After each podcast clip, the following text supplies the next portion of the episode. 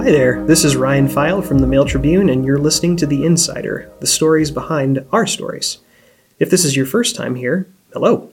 I created this podcast as a way to give readers some insight into what went into the more elaborate or in depth stories or projects Mail Tribune newsroom staff pulled together.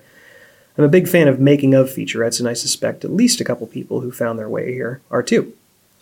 Today, my guest is crime reporter Nick Morgan, and we're talking about something I hadn't uttered a peep about since 2011 when I got married wedding dresses. Oh, and how 286 women reportedly didn't get one from an Arizona bridal shop that just, you know, closed, and how the proprietors of that shop opened a new one in Medford, and how the Arizona Attorney General is involved. It's made for what I think is the most interesting Mail Tribune story of 2019 so far. Nick, welcome. Thanks so much for having me, Ryan. Yeah, first time here. Yeah, long time listener, first time caller. so, here we are. Couple of fellas talking wedding dresses, necklines, trains, fabrics, the whole bit. But this story we're talking about is crazy. So so so set the stage for me. What's what's it about? Basically, uh, there's about 300 women, um, well, 286 according to Arizona's Attorney General, that are targeting this new bridal shop that opened just in the middle of January. And they're outraged because less than a year ago, the owner had a bridal shop in Phoenix, Arizona that just closed. Basically, they uh, these women had say that they prepaid uh, typically about a thousand dollars. I talked to uh, at least three, but the Arizona Attorney General's uh, complaint uh, that was filed back in September says that there's way more. They say that there's about two hundred and seventy-seven thousand dollars worth of orders that didn't get processed. So ultimately, these women in Arizona were in the midst of getting these purchases, and suddenly doors shuttered. Doors shuttered with no notice. And this caused severe logistics issues for some of the brides that I talked to. Oh my gosh, yes. Um, I can't I mean, imagine. One bride uh, had to push her wedding back a month, forfeit a deposit, and it, it sounded like it was otherwise a pretty small wedding. She paid $1,000 that she never got back. Uh, she attempted to uh, do a chargeback on her credit card, and that chargeback was denied. I, spoke with the owner before we ran the story, and she said that wasn't intentional. She believes that it was some sort of uh, miscommunication with her bank, or she referenced a form letter. Three women that I talked to, at least two of them said that they attempted chargebacks that were denied. This is like a thousand dollars that they lost, plus the the issues that go with having to figure out what to do for a wedding dress, which for a lot of brides is the centerpiece of um, of their big day. Absolutely. So basically, they shutter. Eventually, they open up out here, and suddenly, uh, you know, these women who were wronged, who say they were wronged, and and had these all these issues, start writing negative reviews of this place. Yeah. How did this get on your radar? One of the um, brides reached out to our editor, and from there, I discovered this. Uh, this Facebook group. Uh, it was called Victims of um, Pearl Bridal. That was the name of the Phoenix, Arizona bridal shop. And the Facebook uh, group is called Victims of Pearl Bridal. Yeah, okay. uh, Victims of Pearl Bridal, and there's uh, more than 300 members. Uh, that's one of the reasons they kind of mobilized in Southern Oregon. And I should emphasize that XOXO Bridal in Medford is the only one that is owned by the former owner of Pearl Bridal, which claimed bankruptcy. Apparently, there's a shop in Idaho that's uh, been getting the brunt of this, and uh, they only have the misfortune of having the same name. Oh so, no! uh, it, it's worth mentioning that the shop in Idaho doesn't deserve the ire. Mm-hmm. But through that, uh, I found uh, a lot of angry brides. They'd mobilized on with angry Yelp reviews, uh, angry uh, Google reviews. It remains to be seen how long those reviews have will stick. It seems like a week since the story's run, uh, a lot of those reviews have been removed because uh, they're not the same business, even though they're the same business owner.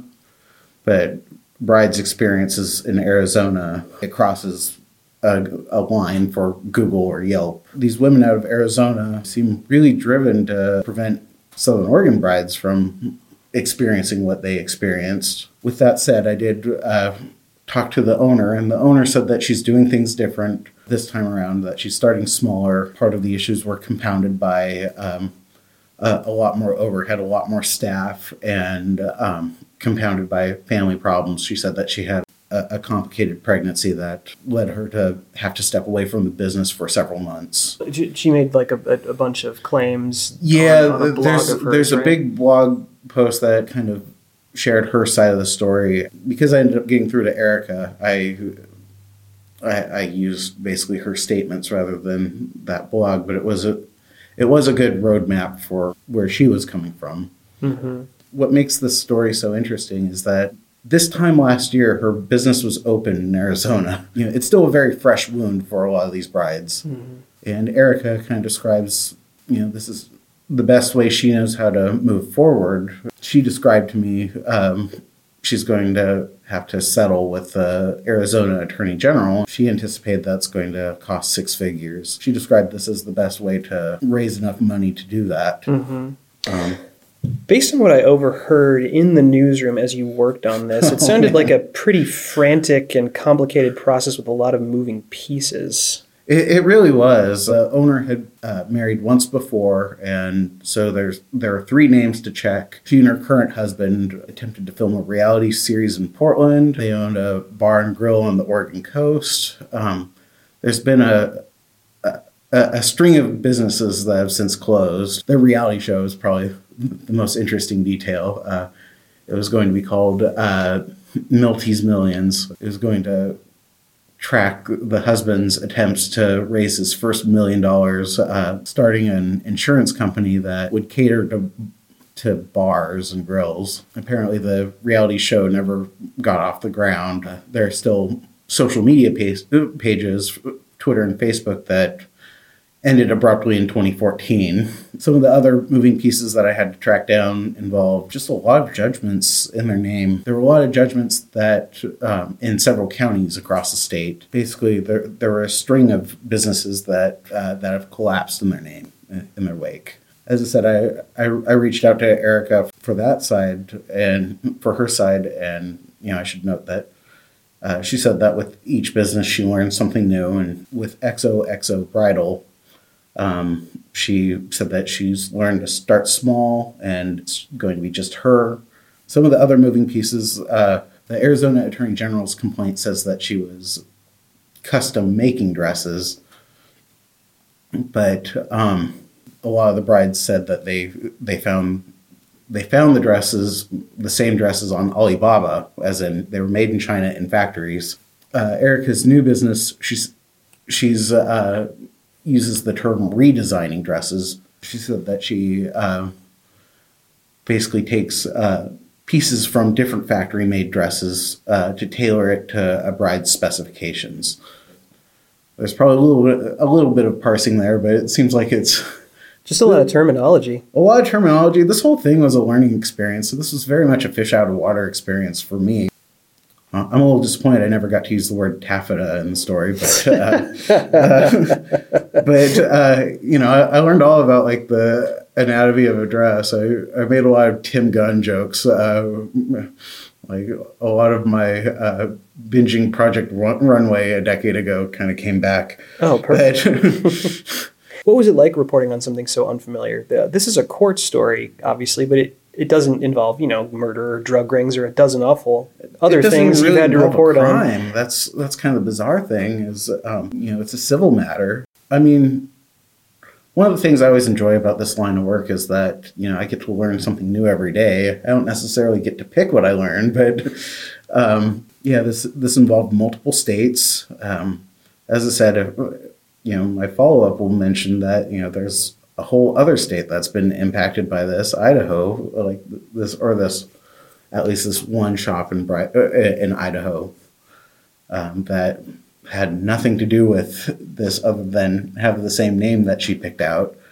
I learned about uh, you know uh, the different parts and pieces of a wedding dress. Our city editor Justin, I think when he tweeted out the story, he said overhearing my interviews was one of his favorite things of the week. You know, like we were all listening in a little bit. well, but even even though uh, you know the the world of wedding planning is uh, something unfamiliar to me, um, I, still understood the emotions involved. That that's what kind of drew me to the story. One of the brides talked about, um, you know, in in vivid detail, like uh, the moment that she that basically this time last year, the first week of March, uh, she picked out the the wedding dress that she thought she was going to get married in. You know, she was with her mom, and she had video that she shared with me of that that magical moment for her that ended up not happening. You know, and I understood those seriously dashed hopes. You know, that mm-hmm. uh, that, that lingered with me, and whenever I get that just strong impact, that that usually tells me I'm onto something. Yeah. Absolutely. What's um what's the feedback been like to this? Well, I, I was expecting it to be a little bit more mixed. Like, uh, I mean, it certainly was widely shared. It was uh, definitely one of our most read stories last week, and by a mile. Yeah, I, I could tell folks were outraged. Uh, I've, I've noticed on the Facebook group that uh, the women are reaching out to the owners of the space that uh, Erica leases I'm, I'm still kind of seeking out the next developments of the story. I, I think uh, the big piece that I'm waiting to find out is um, how Arizona resolves its um, complaint with Erica regarding the Arizona business that uh, that claimed bankruptcy one other piece that I thought was interesting was in addition to the business closing, Erica disappeared, is what they described. Uh, one of the brides that I talked to said that her mom had to like uh, look her up in the phone book and um, and go to her home address where they found you know the house basically distressed, but it, eh, distressed and vacant. Like they they left in a hurry. There was there was stuff out front, but they were gone. I, I know that Erica's blog had described like uh, had said that they were being harassed. You know, as a, as a reporter, I can only weigh those two sides. I, I see the impacts from both sides. I, I know that Erica described being concerned for her family and how this was scaring her children, but you know, I also understand that you know these were a lot of people's big days that were thrown in limbo. But another one that I thought was kind of interesting was I, I got through to a, another bride that um, while everyone else was leaving one one star reviews, um, another another victim out of Arizona gave her a five star review and started her review with something along the lines of uh, "Sometimes you have to learn to forgive," mm-hmm. and she mentioned that she found a dress that she ended up loving, and um, you know that obviously didn't come from Pearl Bridal, but she did pay you know. Uh, um, around $900. She provided a receipt to the Mail Tribune, I think $953. When I heard from her, it definitely she definitely struck me as a bigger person than I am. like maybe most of us. Right. Yeah. Uh, no. Well, that's that's quite a whirlwind. Um, I really appreciate you coming on here. Yeah, I really appreciate you having me. And um, as I said, I, I I know that this was a story that had impact to a lot of people in the Rogue Valley. Uh, you know, the valley's small, and everybody knows somebody who knows somebody who's getting married. So, mm-hmm. um, yeah. Well, um, it was a very interesting story. I certainly learned a lot, and uh, there were a lot of twists and turns, and it's not over yet. So, appreciate it. There is a link to Nick's story in the podcast info below. You can read all about it at mailtribune.com. You can also listen to past episodes of The Insider by subscribing for free on Apple Podcasts or streaming them directly from our site at mailtribune.com slash podcasts slash the dash insider. This is Ryan Pfeil. We'll see you next time.